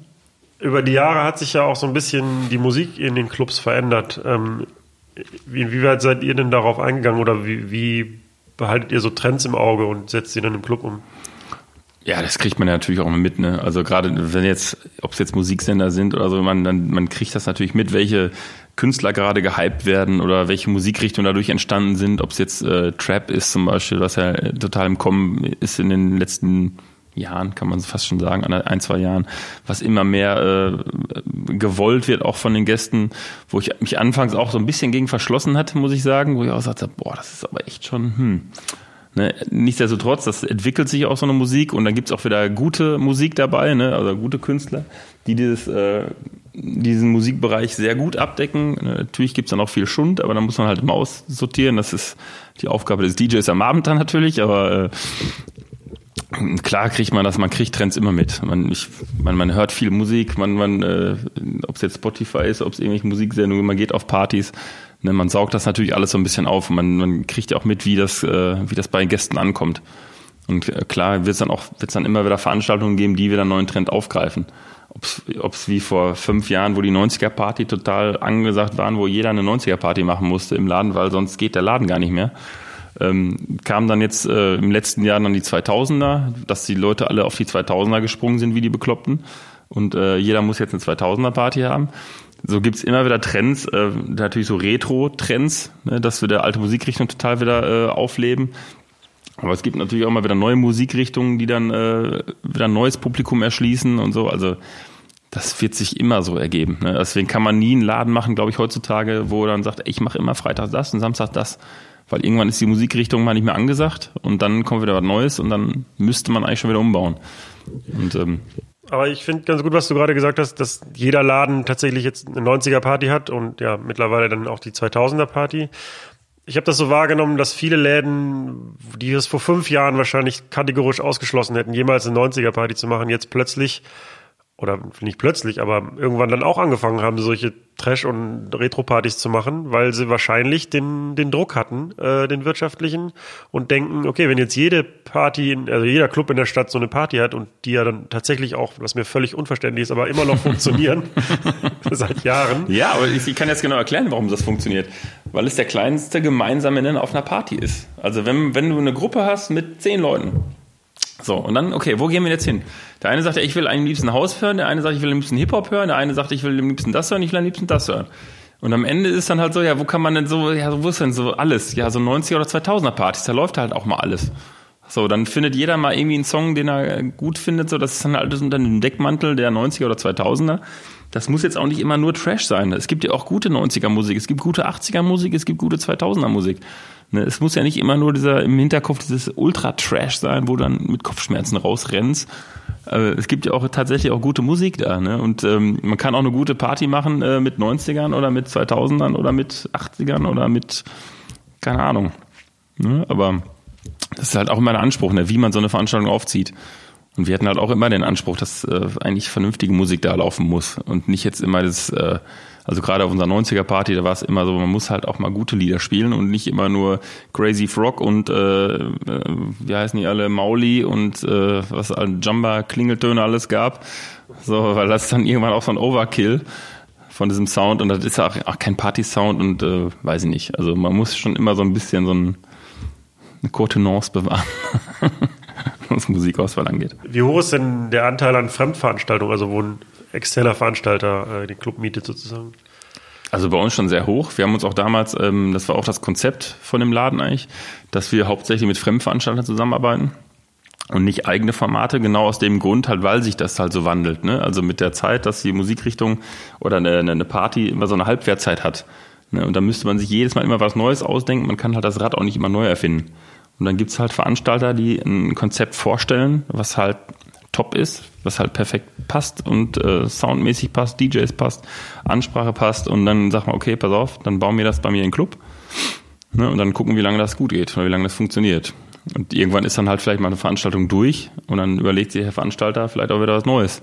Oder es kommt ein anderer Veranstalter, der jetzt den neuen Trend mit Trap aufgenommen hat und sagt, ich habe die geilste Trap-Party der Welt, äh, die rennen mir die Bude ein, dann äh, Ne, also das halt ähm, in den äh, ja, in dieser Planung halt einfacher, ne? als wenn man sich immer selber ähm, neu erfinden muss jedes Mal. Wenn ich sage, jeden Freitag, jeden Samstag, wie gesagt, Hip-Hop und Haus, wird nicht mehr funktionieren heutzutage. Früher hat das funktioniert. Da ähm, war das kein Problem. Aber heute gucken sich die Leute schon an, ne, wo gehe ich hin, welche Rosinchen pick ich mir raus. Ne? Und da ist es halt äh, einfacher oder besser auch wahrscheinlich mit äh, Fremdveranstaltungen noch zusammenzuarbeiten. Auch wenn es wirtschaftlich wahrscheinlich interessanter wäre, wenn man alles selber macht. Ja, ohne da jetzt irgendwie auf Zahlen einzugehen, aber wie ist so der Deal? Also muss ich als Veranstalter den Club mieten oder wie läuft das? Genau. Punkt. Punkt, genau. Aber die Gastro macht ihr, macht ihr und ja, ich genau. zahle also das, Miete. Das ist meist immer so dieser, der, der, ich sag mal, der Standarddeal bei Veranstaltern ist, glaube ich, in fast allen Clubs so, dass sie halt eine Miete zahlen, wo dann äh, Techniknutzung drin ist, GEMA, ähm, Security und so ein bisschen das drumherum. Und ähm, wir und der, der Club dann die Gastro übernimmt. Es gibt auch andere Konzepte, wo dann quasi einmal 50-50 gemacht wird mit Eintritt und Gastro. Das ist aber abrechnungstechnisch, glaube ich, äh, durchaus schwieriger, als wenn man das dann irgendwie so handelt. Der macht die Kasse und das ist alles seins und äh, Gastro läuft über den Club. Wo du gerade GEMA sagst, ähm, da die GEMA hat ja vor einigen Jahren ähm, da ihre Tarifstruktur so ein bisschen verändert. Ähm, war das zu euren Gunsten oder zu eurem Nachteil? Und äh, wenn es zum Nachteil war, äh, wie habt ihr das verkraftet? Wann wurde mal was zugunsten von irgendjemandem verändert? Also ich habe ich hab noch nie mitgekriegt, dass irgendwas zugunsten von irgendjemandem verändert wurde. Gerade wenn es um Geld verdienen geht. Also es wurde natürlich immer alles ein bisschen teurer. Es war ja so ein Argument, also dass es ja angeblich dann für manche Clubs ja auch besser wird. Und da ah, ja. wahrscheinlich Ach so, das haben der wir noch 10.000 Quadratmeter Club, der aber nur 30 Gäste reinlässt. Oder das haben wir noch nicht mitbekommen. aber war das ein Problem für euch? Äh, ja, das Problem wäre gewesen, auf jeden Fall, wenn es so durchgezogen wäre, wie es am Anfang äh, geplant war. Weil da, da war die Berechnung ja äh, total Hanebüchen.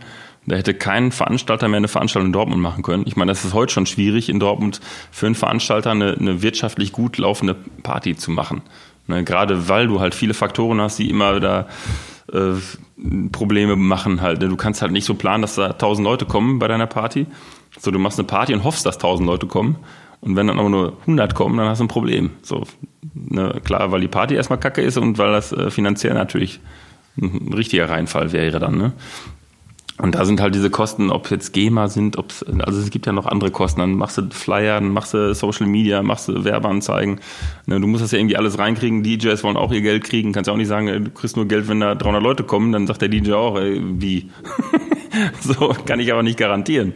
Ne? Aber das ist halt, äh, also als Veranstalter in Dortmund hast du echt schon, äh, da musst du schon gut sein und äh, du musst auch richtig viel äh, Initiative und auch ja, Geld, äh, aber viel Zeit auf jeden Fall auch reinstecken, damit das funktioniert.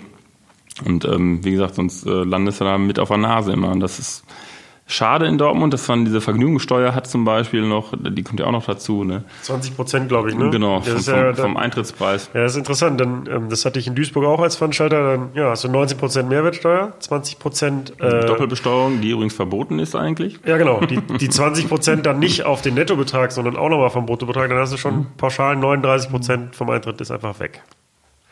Okay, klar, die Mehrwertsteuer Genau. kannst du verrechnen mit deinen Ausgaben, aber so gesehen. Ja klar, aber du, wie gesagt, du hast erstmal Kosten ne, und am Abend wird ja auch einiges abgezogen. Und dann ähm, muss man teilweise den Gästen das auch erklären, wie sich so ein Eintrittspreis zusammenstellt und was am Ende vielleicht noch beim Veranstalter überhaupt überbleibt. Ne, und das ist dann, wenn, wenn man überlegt, wie viel Zeit man da reinsteckt und wie viel Arbeit man auch da reinsteckt in so ein ganzes Projekt. Ne, das ist ja nicht nur, ich mache jetzt den Laden auf, sondern ob es jetzt Grafiken sind, ob es irgendwelche anderen Sachen sind. Also du sitzt ja schon den ganzen Tag da dran und äh, versuchst eine Veranstaltung äh, zu basteln und äh, überlegst dir, wie äh, kriege ich die beworben, äh, welche Leute trigger ich jetzt an, dass die alle kommen, renne ich durch die Stadt mit, äh, weil Flyer verteilen darf man ja auch nicht mehr so. Äh, ne? Aber wie kriegst du, wie kommst du an die Leute ran? Und dann gibt's eigentlich nur so Bezahlformate. Ob es jetzt Facebook ist und da Anzeigen zu schalten oder irgendwie äh, Plakatwände oder wie auch immer. Und dann hast du erstmal schon mal per se schon mal Kosten, die du erstmal noch nicht drin hast. Und dann musst du am Abend an der Tür auch noch von, denen, von dem Geld, was du verdienst, auch noch mal was da zusätzlich abdrücken. Also da bleibt meist nicht so viel über. Da kann man halt, kann man halt rechnen, wie viel man ungefähr braucht, damit man plus minus null ist. Und es gibt auch Veranstalter durchaus, die dann sagen, hey, ich will einfach eine gute Party machen, wenn ich da bei null rauskomme, ist das cool. So, ne, das ist natürlich für den Veranstalter cool, für den Club auch cool, so wenn dann, wenn, wenn derjenige dann so denkt und so, und der sagt, ich muss jetzt hier sofort Plus machen, sondern ey, ich will erstmal gucken, wie es funktioniert und äh, ich will erstmal eine Party machen und ähm, auch wenn ich mal finanziell ein bisschen mehr reinstecke, aber das ist, ja, Lohnt es sich heutzutage noch einen Club in Dortmund aufzumachen? lohnt es sich. Äh, Es kommt drauf an. Also, Also würdest du es tun, wenn du jetzt nicht das Daddy, Daddy Blatzheim arbeiten würdest? Boah, da, müssen viele Faktoren immer stimmen. Ne? Also es ist einfach nicht einfach so zu sagen, ich mache jetzt einen, einen Club auf. Das, das, die Location muss gut sein, die Lage muss gut sein. Da gibt so viele Faktoren, die da mit reinspielen. Ähm, die Infrastruktur, das, das, das spielt alles mit rein. Ne? Ich, per se kann man schon sagen, klar kannst du einen Club aufmachen. Nur man muss sich halt äh, im Klaren sein, was das, was das bedeutet. Also ne, das ist halt nicht einfach so, ich mache einen Laden auf und ich verdiene jetzt, druck mein eigenes Geld. So, ne, das gab es vielleicht früher, dass Leute einen Laden aufmachen konnten, das war wie Geld drucken. Und ähm, aber das ist, ist nicht mehr so einfach, äh, damit das Geld zu verdienen, was, was vielleicht von anderen Leuten erwartet wird oder gedacht wird, was man, was man damit verdient.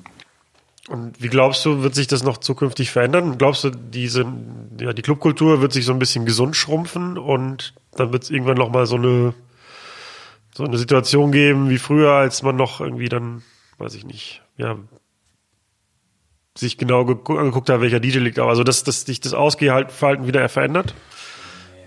Also ne, ich, ich glaube, das ist so ein Prozess, der sich einfach so entwickelt.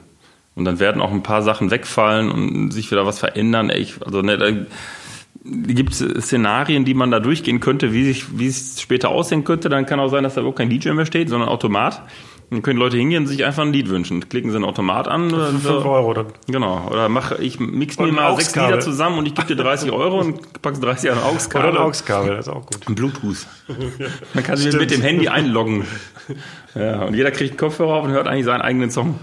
Auch nicht schlecht. Und von zu Hause dann. Genau. Ja, so also, also sowas hatte ich auch schon mal tatsächlich schon mal überlegt, weil die Leute sitzen ja teilweise echt zu Hause und wollen halt immer gerne wissen, was in so einem Club los ist. Kann auch sein, dass einfach später der Club einfach so ein leerer Raum ist, wo dann Musik läuft. Man kann das halt im Internet angucken. Man sitzt Ja, ist zu ja Hause, nichts, man ist ja hört die nichts los, Musik. dann gehe ich nicht hin. Genau. Du nimmst einfach nur so, so einen kleinen Fahrstuhlraum oder so, da läuft Daddy Musik. Blatzheim TV. Und das streamt, das streamt man einfach die ganze Zeit, ja. Ähm, noch, noch eine Frage. Du sprachst ja das, davon, dass ursprünglich euer Publikum mal so 25 bis 35 gedacht war und dass sich das jetzt verändert hat. Ähm, aber ihr macht ja in unregelmäßigen Abständen nochmal so Veranstaltungen. Genau. Also das ist auf jeden Fall immer noch der Anspruch, ne, dass man halt dieses Publikum auf jeden Fall noch haben will ne, und auch mh, total super und gut findet. Ähm, Aber das ist natürlich klar, dass man das halt ähm, ein bisschen reduziert hat von, den, von, den, von der Menge der Veranstaltung auf jeden Fall. Dass man die aber trotzdem noch ansprechen möchte und äh, auch Veranstaltungsformate hat, die genau zu diesem Publikum passen, ist auch völlig klar. Und das wird es auch immer geben. Also, dass wir das Publikum nicht jetzt vergraulen und sagen, ey, wir wollen nur noch 18-Jährige und 20-Jährige und 25-Jährige bei uns haben, ähm, ist ja nicht richtig. Wir wollen auf jeden Fall auch die Veranstaltungsformate haben, die dann das 30 plus Publikum äh, definitiv ansprechen. Ja, ihr macht zum Beispiel diesen Abend, äh, wo auch die Disco Boys schon mal aufgelegt haben, mit, äh, wo, Genau. nur mit Vinyl aufgelegt wird. Ne? Genau. Äh, ist das Publikum dann auch tatsächlich äh, 25 bis 35 oder sind da auch jüngere Leute, die dann sich verirren? Ja, es, also ich sag mal so, über 90 Prozent sind es auf jeden Fall. Ü25, also es sind vielleicht ein, zwei Leute, die dann vielleicht unter 25 sind, die aber die Musik gut finden von früher. Ne? Aber das ist wirklich eigentlich der, der, der, harte Kern oder der alte Kern von früher, sag ich mal, die wirklich auch äh, zu den Partys gegangen sind, ob es jetzt im Zuhausclub war oder im Bungalow oder ins Flamingo nach Essen gefahren sind oder ins Treibhaus. Also diese ganze Generation, die kommt dann auf jeden Fall auf diese Partys. Genau. Und hat dann nicht das Handy in der Hand.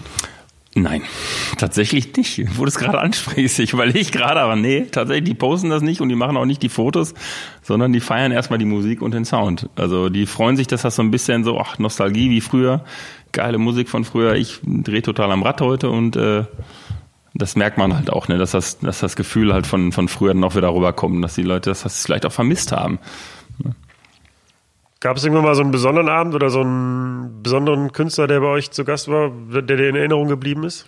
Ja, auf jeden Fall. Also wir hatten ähm, einmal Grandmaster Flash, äh, also eigentlich hatten wir ihn zweimal bei uns im Laden. Beim ersten Mal tatsächlich damals ähm, mit einem äh, in einer Kooperation mit einem äh, Zigarettenhersteller, ich möchte den Namen jetzt nicht nennen, äh, wurde das äh, in die Wege geleitet und haben ihn dann nach Deutschland geholt und äh, er war am Tag vorher noch in äh, Wuppertal in einem anderen Club und ähm, da lief es wohl nicht so, wie man sich das vorgestellt hat. Also da war da war die Technik nicht da, die er brauchte. Soundcheck war Katastrophe und irgendwie hat er total die miese Laune gehabt. Und äh, die haben uns schon vorgewarnt an dem Tag, wo er bei uns ist, er, ja, boah, der hat richtig schlechte Laune, boah, kacke, und äh, müssen mal gucken, ob das irgendwie was wird. Und, und äh, wir aber total entspannt, weil wir komplett alles eigentlich vorbereitet hatten. Sowohl der Rider, ähm, was, was seine Technik anging, der brauchte zwei spezielle Mixer, die es in ganz Deutschland tatsächlich nur einmal in Berlin gab zum Verleih und einem im Music Store in Köln, den äh, ich dann noch an dem Abend dann äh, einen Tag vorher noch abgeholt hatte. Mit, Weißt du noch, äh, welcher das war? ja, ähm, von Rain Battle SL56 oder irgendwie so hieß der, so ein Battle Mixer. Der brauchte zwei und drei Plattenspieler äh, mit Klavierlack, wie MG5 äh, Technics, äh, ganz wichtig, die mit Klavierlack, weil man die, äh, ne, ist auch egal. Und wir mussten aber tatsächlich zu dem Zeitpunkt eh neue haben. Und dann gab es äh, beim Online-Versand damals ein Angebot, wo genau dieser Plattenspieler drin war. Und da haben wir gesagt, ja komm, dann kaufen wir jetzt drei. Dann haben wir die im, im Repertoire, dann haben wir jetzt drei neue Plattenspieler und quasi er spielt mit niegelnagelneuen Plattenspielern. Und dieser Mixer, den muss, musste mich halt drum kümmern, dass, dass ich einen aus Berlin kriege von diesem Verleiher. Und Music Store Köln habe ich angerufen, hat ihm das erklärt, dass wir Grandmaster Flash da haben und ich brauche den eigentlich nur einmal und äh, ob man da nicht irgendwas machen kann. Und äh, der fand das super und war total Fan sofort und sagt, ja, boah, kein Problem. Komm vorbei, hol dir das ab. Wäre nur cool, wenn ihr dann bei Facebook das einmal posten könntet, dass der von uns war oder also alles cool. Da alles aufgebaut, Techniker war da vor Ort, Soundcheck, alles perfekt aufgebaut, alles, ne, stand einfach alles so, wie es auf dem Zettel stand, ähm, perfekt vorbereitet. Er kam rein, war so leicht angepisst schon, so mm, kam da hoch, so, weil der gestrige Tag halt richtig kacke war und äh, ich dann nur gefragt, so, ob er denn was trinken oder was essen möchte. Und er dann auch wie aus der Pistole geschossen, ähm, yes, Chicken, Rice, Vegetables and Cranberry Juice with Ice. Und ich sage nur, okay, kein Problem, wir haben ja zum Glück ein Restaurant unter uns. Und ich, Präzise Angabe. auf jeden Genau. Fall. Und Präzise ich, Ansage. und ich dann auch sofort runtergedackelt in, in, ins Restaurant, denen das erzählt. Und so, ja klar, wir machen da was fertig, super. Ich oben, ja, Cranberry Juice, kein Problem, haben wir eh da. Er stellt sich oben ans DJ-Pult, guckt sich alles an, wie es alles aufgebaut ist so, nickt kurz mit dem Kopf, schließt seine Sachen an, nimmt einen Plattenspieler runter, I don't need this. nimmt einen, einen Mixer runter, I don't need this. Und ich denke mir so, ja gut, diesen einen Mixer, Alter, ey, weißt du, wo ich dahinter und ich habe den und ich habe den Booker, glaube ich, fünf oder sechs Mal angeschrieben vorher, ob das denn wirklich so sein muss, weil das echt total schwierig ist, die so und so zu kriegen. Ja, doch, muss auf jeden Fall. Ja, gut, hat er in Spare sich anscheinend an die Seite gestellt. Er brauchte nur zwei Plattenspieler und einen Mixer. Ähm, Soundcheck ging ungefähr ja, zehn, nicht mal zehn Minuten. Ne? Immer check, check, one, two, g, g, g, yes, hands up, hands up, hands up und ein bisschen gescratcht. War fertig, ging runter. In dem Moment kam von unten aus der Küche das Essen auch. Sein Kollege war noch da irgendwie, so ein Freund von ihm, der hat sich dann daneben gesetzt, hat auch noch was gegessen und getrunken. Kein Wort gesagt bis dahin. Setzt sich ähm, wieder an den Esstisch, äh, hat da gegessen, steht auf, guckt uns an. Ich habe jetzt richtig gute Laune und das ist gut für eure Party. und ist gegangen. Und wir gucken uns alle an so, puh, das ist doch schon mal nicht so schlecht. Ja, dann ist er ins Hotel und dann abends ähm, äh, abholen. Ich habe mir extra noch ein Auto leihen müssen vom guten Freund von mir der eine etwas, äh, der eine Limousine hat, die auch tatsächlich Lederausstattung hat und äh, es musste auch genau dieses Modell sein mit Lederausstattung, sonst hätte man nie nicht abholen dürfen. In Wuppertal haben sie es versucht ohne Lederausstattung, das gleiche Auto, keine Chance, ist ja nie eingestiegen, stand am Flughafen, hat gesagt, ja, ist nicht das Auto, was ich bestellt habe. Ich warte dann, bis das richtige Auto da ist, ne? Also ne, also war das schon wirklich Diva-mäßig und äh, bei uns aber alles cool. Ne? Dann kam er da irgendwie, äh, wurde abgeholt mit dem Auto und kam dann gerade am Club vorgefahren also durfte auch in den Park fahren dann, ne? es musste dann auch so ein bisschen inszeniert werden, er wollte das auch gerne so. Und dann war so ein Kamerateam, beziehungsweise so ein Online-Radio-Sender, irgendwas da, der eine Kamera dabei hatte mit so einer riesen Funzel oben drauf, so ein riesen Licht und wollte ihn da unbedingt am, äh, am Auto schon abfangen, so, oh, wir müssen den filmen und ich so, äh, stopp mal eben, ich muss erstmal nachfragen, ob das erstmal okay ist. Und dann, dann ich ihn gefragt, immer schon, ist das okay, wenn die dich jetzt hier filmen? Äh, die, ne? Ja, die sollen bitte vor mir hergehen. Ich möchte wie ein Boxer durch den Laden gehen bis zum DJ-Pult. da soll ein richtig heller Lichtschein auf mir sein. Da habe ich gesagt so, ja, das ist, können wir machen. Das ist, glaube ich, auch nicht so schlecht. Und dann, äh, ja, dann kam, kam er da halt in den Laden, dieser riesen Lichtkegel. Und der Laden ist komplett durchgedreht. Die standen überall auf den Tischen, auf den Stühlen, überall. Alles war am Schreien. Also als wenn da Michael Jackson höchstpersönlich gerade irgendwie ein Konzert gibt. Also richtig krass ist dann da hoch, ne? Also schon Gänsehautatmosphäre hoch 10 gewesen. Und äh, stellt sich ans DJ-Pult und macht nur einen, einen Scratch, so jig jig. Und alles dreht total nochmal durch. So, ne? Ich meine, da habe ich auch gesagt, jetzt kann er auch Pipi Langstrumpf spielen und trotzdem drehen die alle durch.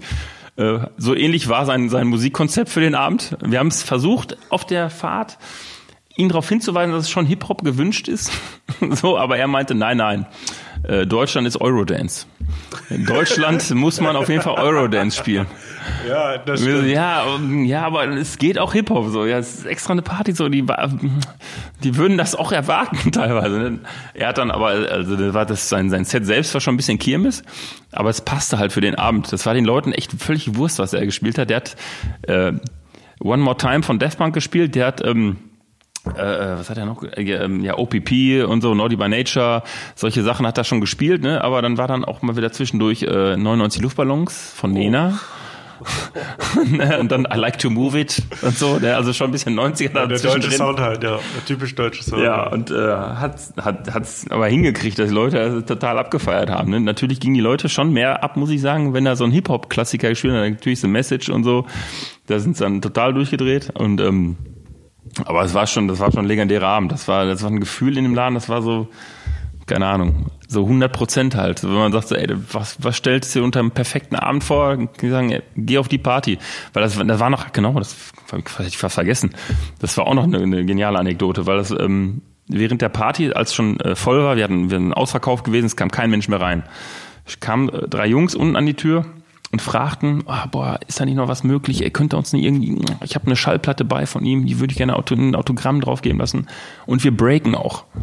So, ja, breaken, okay, ja, ja Breakdance wäre eigentlich ganz geil, ne? So, dann, wie sehr komm, äh, dann, wie viel seid ihr? Hier, drei, vier Leute waren das. Ja, alles klar, komm rein.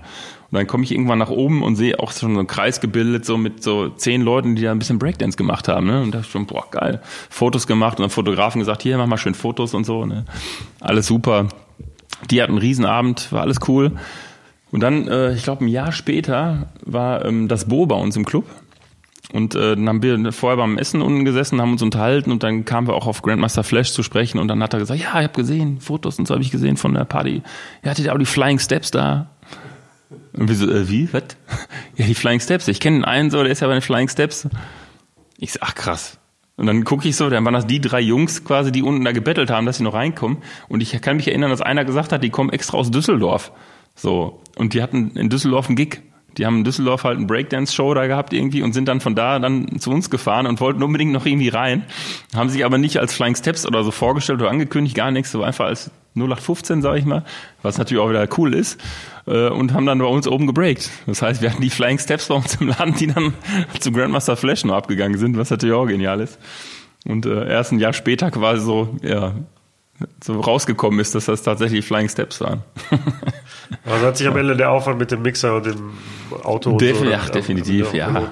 Auf jeden Fall. War der zweite Termin auch so? Beim zweiten Termin war ich selbst nicht vor Ort, aber es war ähnlich auf jeden Fall. Also es war auch rappelvoll und äh, ich kann jetzt nur von der Party halt nicht so diese Eindrücke schildern, wie ich jetzt von der ersten schildern konnte. Ähm, das ist bei der, wie gesagt, was bei der ersten passiert ist, das war einfach so ein unfassbar eigentlich, kann man sagen. Das habe ich noch nie erlebt. Äh, Das Bo hat ja auch, glaube ich, live performt bei euch, habe ich ein Video Genau, gesehen. Ne? ja. Gab es noch andere Live-Performances? Ja, Daniel, ne, jetzt für Beginner Soundsystem, waren jetzt auch vor kurzem da. Aftershow-Party nach dem Konzert gemacht. ne? Genau, das hat er auch einmal gemacht und ähm, war jetzt auch vor kurzem jetzt bei unserem Geburtstag, immer um sieben, siebenjährigen waren halt DJ Matt und Daniel auch wieder bei uns. Hatte auch natürlich wieder live äh, Sachen reingeschmettert und äh, ja, ansonsten Björn Beton von den von Fettes Brot war auch bei uns. Der hat zwar nicht live gesungen da, aber ähm, ja, war schon so alte Hip-Hop-Ikonen, die wir da auch hatten. Ich würde jetzt mal kurz das Thema Club verlassen und bevor wir zum Ende kommen, noch eine Sache besprechen. Ähm, Und zwar 2010 hat, ein, hat der Filmstudent Johannes Kleis einen Film gedreht in Dortmund, der heißt O Fortuna. Die Produktionsfirma heißt Gratisfilm. Und das ist laut Wikipedia eine Hommage an die Ruhrgebietskultur und an den Amateurfußball. Und das Besondere ist, ähm, dass da in dem Film eine Menge Leute aus dem Nachtleben mitspielen, weil das nämlich die Leute sind, die unter der Woche wahrscheinlich Zeit haben. Genau. Und ähm, ich habe den Film gesehen, fand ihn toll. Und du bist auch in dem Film vertreten. Ja, allerdings nur sehr kurz. Ne? Also bei dem ersten Projekt, äh, es gab ja noch davor großes Tennis. Da war ich auch so, so ganz klein im Hintergrund mal zu sehen und so. Und äh, ich kenne die bei, ich kenne die Jungs ja auch schon etwas länger. Und die hatten mich dann bei O Fortuna halt auch gefragt, ob ich da mitspielen könnte, weil ich auch selber Fußball spiele und ob ich da Bock habe. Und natürlich sofort Ja gesagt. Ne? Ich sag, für das Geld auf jeden Fall. es gab nämlich nichts. Nein, das war Ja, ich also dachte, das natürlich wäre, klar. als hättet einen Biersponsor gehabt. Oder. Ja, genau. Wir konnten was trinken. Das war auch, ja, alles cool. Ey, Das war ja, das, das Projekt war ja eh so, ähm, just for fun. Also für mich war das äh, Herbstfun. Ne? Also ich habe richtig Spaß dabei gehabt. Das einzige Problem war äh, direkt an dem Drehtag, wo ich dann halt eingesetzt werden sollte oder wollte auch. Und ähm, ist ein kleines Malheur passiert. Und zwar äh, habe ich gedacht, dass man äh, bei minus 10 Grad sich nicht unbedingt warm machen muss auf dem Platz. Und dachte, boah, ich zeige direkt mal einen Flugkopfball auf harte Asche. Und äh, ja, das Problem war, ich äh, bin gesprungen und bin ganz eigenartig gelandet und äh, habe dann nur gemerkt, oh, irgendwas stimmt im Rücken nicht. Und äh, ich habe dann schon vermutet, so, boah, es könnte so ein Bandscheibenvorfall sein, weil mein Bein tat weh, ich konnte nie auftreten, gar nichts. Dann wurde ich da irgendwie vor Ort noch äh, massiert und versucht irgendwie wieder hinzubiegen. Ich hatte die übelsten Schmerzen, also das kann man sich gar nicht vorstellen. Und dann äh, wurde eine Szene gedreht in dem Clubhaus, wo wir quasi gerade ein Spiel verloren haben und wir sollten Leiden gucken. Und ich sagte, ja, brauchst nur mich filmen. Also, wenn ich, wer leiden, wer, wer jetzt nicht leiden kann, äh, also ich konnte nicht sitzen, ich konnte auf einer Arschbacke so ein bisschen hängen und musste Leiden gucken. Das passte ganz gut, weil ich die Herzenschmerzen hatte und dann musste das immer wieder neu gedreht werden, der Take und nochmal neu. Und dann irgendwie so nach, nach drei, vier Stunden, ich weiß nicht mehr, wann es war, habe ich irgendwann zu Johannes gesagt, Johannes, ey, seid ihr jetzt fertig mit der Szene? Ich, boah, ich muss jetzt weg, ich kann, ich muss ins Krankenhaus, ich kann nicht, ich kann nicht, ich glaube, das ist ein Bandscheibenvorfall. Alle sich natürlich kaputt gelacht, ach komm, Hexenschuss und so, ne, mach jetzt nicht schlimmer als es ist und so. Ich so, boah, nett, sorry, tut mir leid, ich muss jetzt, ich, ich check das jetzt, ich gehe raus. Ich stehe auf, gehe zehn Meter, gehe gerade aus dem, aus dem kleinen Vereinsheim raus und klapp zusammen und kann nicht mehr laufen, weil die Schmerzen einfach so extrem sind und ich kann nicht mehr stehen und sitze auf dem Boden vor dem Vereinsheim und dann hat mich noch ein Kollege da sitzen sehen und guckte dann so, was du denn hier? Ich ja, ich kann nicht laufen. Ich muss zum Auto, ich muss jetzt ins Krankenhaus fahren, das geht nicht. Und hat er mich noch irgendwie gestützt ins, äh, ins Auto gesetzt. Ich habe den Sitz komplett nach hinten gelegt, also wirklich, als wenn ich gelegen hätte. Ich habe kaum was gesehen auf der Straße, aber ich musste halt irgendwie liegen und bin dann ins Krankenhaus und dann sagte die auch so, ja, äh, setzen Sie sich direkt mal dahin. ja, nee, ich lege mich da mal hier hin. Ich kann mich nicht setzen, ich lege mich auf den Boden. Dann habe ich da, glaube ich, drei Stunden äh, erstmal gewartet und dann kam der Arzt, dem habe ich das dann erklärt und sagte dann auch schon, ja, ich glaube, ich bin schon Bandscheibenvorfall. Ach, was in Ihrem Alter. ach, um Gottes Willen, machen Sie erstmal, lassen Sie erstmal ein CT machen, da, da ist, ist ein nächsten Schuss. Ja. CT machen lassen, äh, irgendwie dann euch durch, durch Zufall oder besser gesagt durch Glück, durch meinen Vater, der eine, eine Agentur hatte, genau über eine Radiologie. Sonst hätte ich nie einen Termin gekriegt. Also der nächste Termin war, glaube ich, zwei Monate. Ich dachte, ja, soll ich zwei Monate mit den Schmerzen rumlaufen, also auch völlig bekloppt. Ähm, konnte dann direkt am nächsten Morgen hin und äh, die haben das dann geröntgt und gesehen, ja, ist ein leichter Bandscheibenvorfall. Ich dann direkt wieder zu dem, äh, zum Arzt. Ja, Der sich dann- gesagt, habe ich doch gesagt. Der sich dann gewundert, warum ich denn schon wieder da wäre und ich ihm direkt die Bilder auf den Tisch gelegt habe. Äh, Und dann so, oh ja, leichter Bandscheibenvorfall, ja, hm, hm, wir müssen mal gucken, was man da macht. Und äh, ja, und dann gab es Therapien und äh, ja, so bin ich leider nicht so lange in dem Film zu sehen, weil das halt relativ am Anfang war. Die wichtigste Frage ist, ist der Flugkopfball denn festgehalten? Auf Natürlich nicht. Natürlich nicht. Äh, Aber auf jeden Fall erinnert mich der Film immer wieder an, an unmenschliche Schmerzen. Nein, auch an sehr viel Spaß natürlich. Dein Bruder hat auch mitgespielt, ne? Dann, Genau, Ähm, Ante Perry war der, der Kommissar. Wer, wer, fällt dir noch an? Der, NDN, äh, Schlucke, der Jost Oberlies. Auch, hat auch groß, Türsteher? eine großartige Rolle gespielt, fand ich. Wer ist nochmal der Türsteher? Äh, Charlie Bambuse. Stimmt. Ja. Ja, genau. Ja, nee, also ja, die, das, die Besetzung, das hätte Steven Spielberg nicht besser zusammenstellen können. Also muss man ja ganz klar sagen. Nee, also auch die Bilder und äh, es war einfach ein, ein äh, großartiges Projekt. Ne? Also mal gucken, auch vielleicht machen sie ja nochmal irgendwann ein Projekt. Ich äh, rufe hier mit dafür nochmal auf. Johannes, tu es. genau, Johannes, neues Projekt, neuer Film.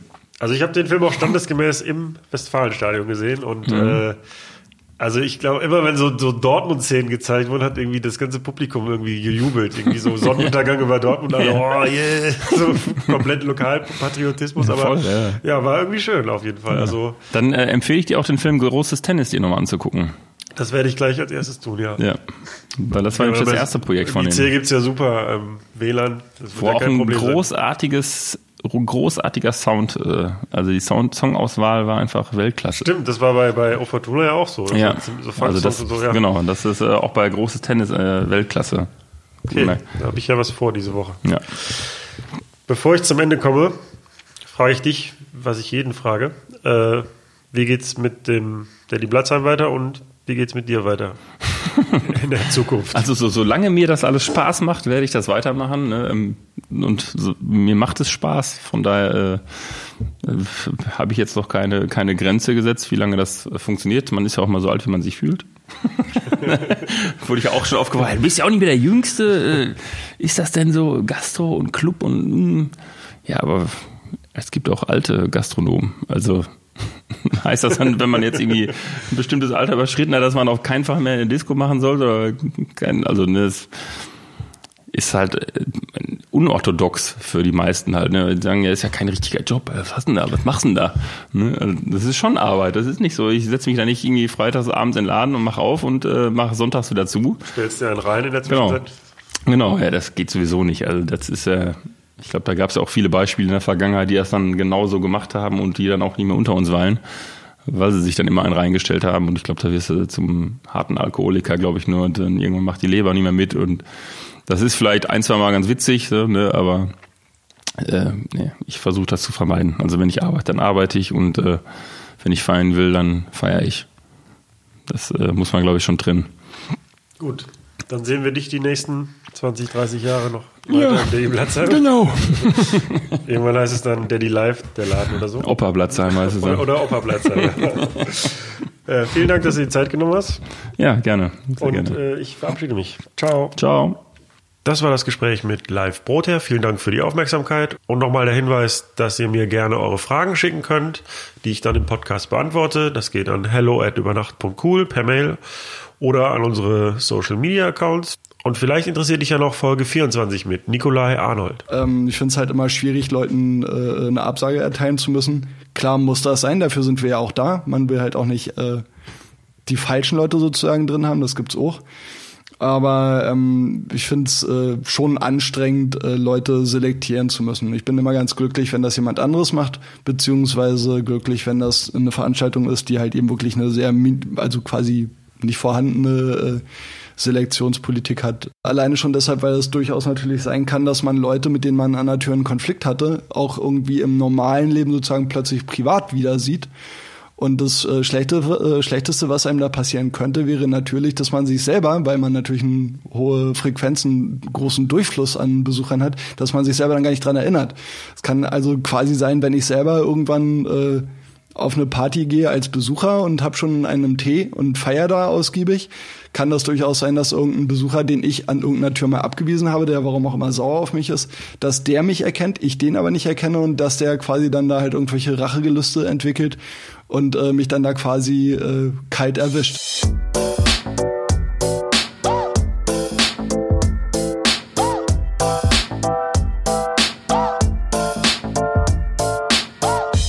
Über Nacht mit Steve Clash.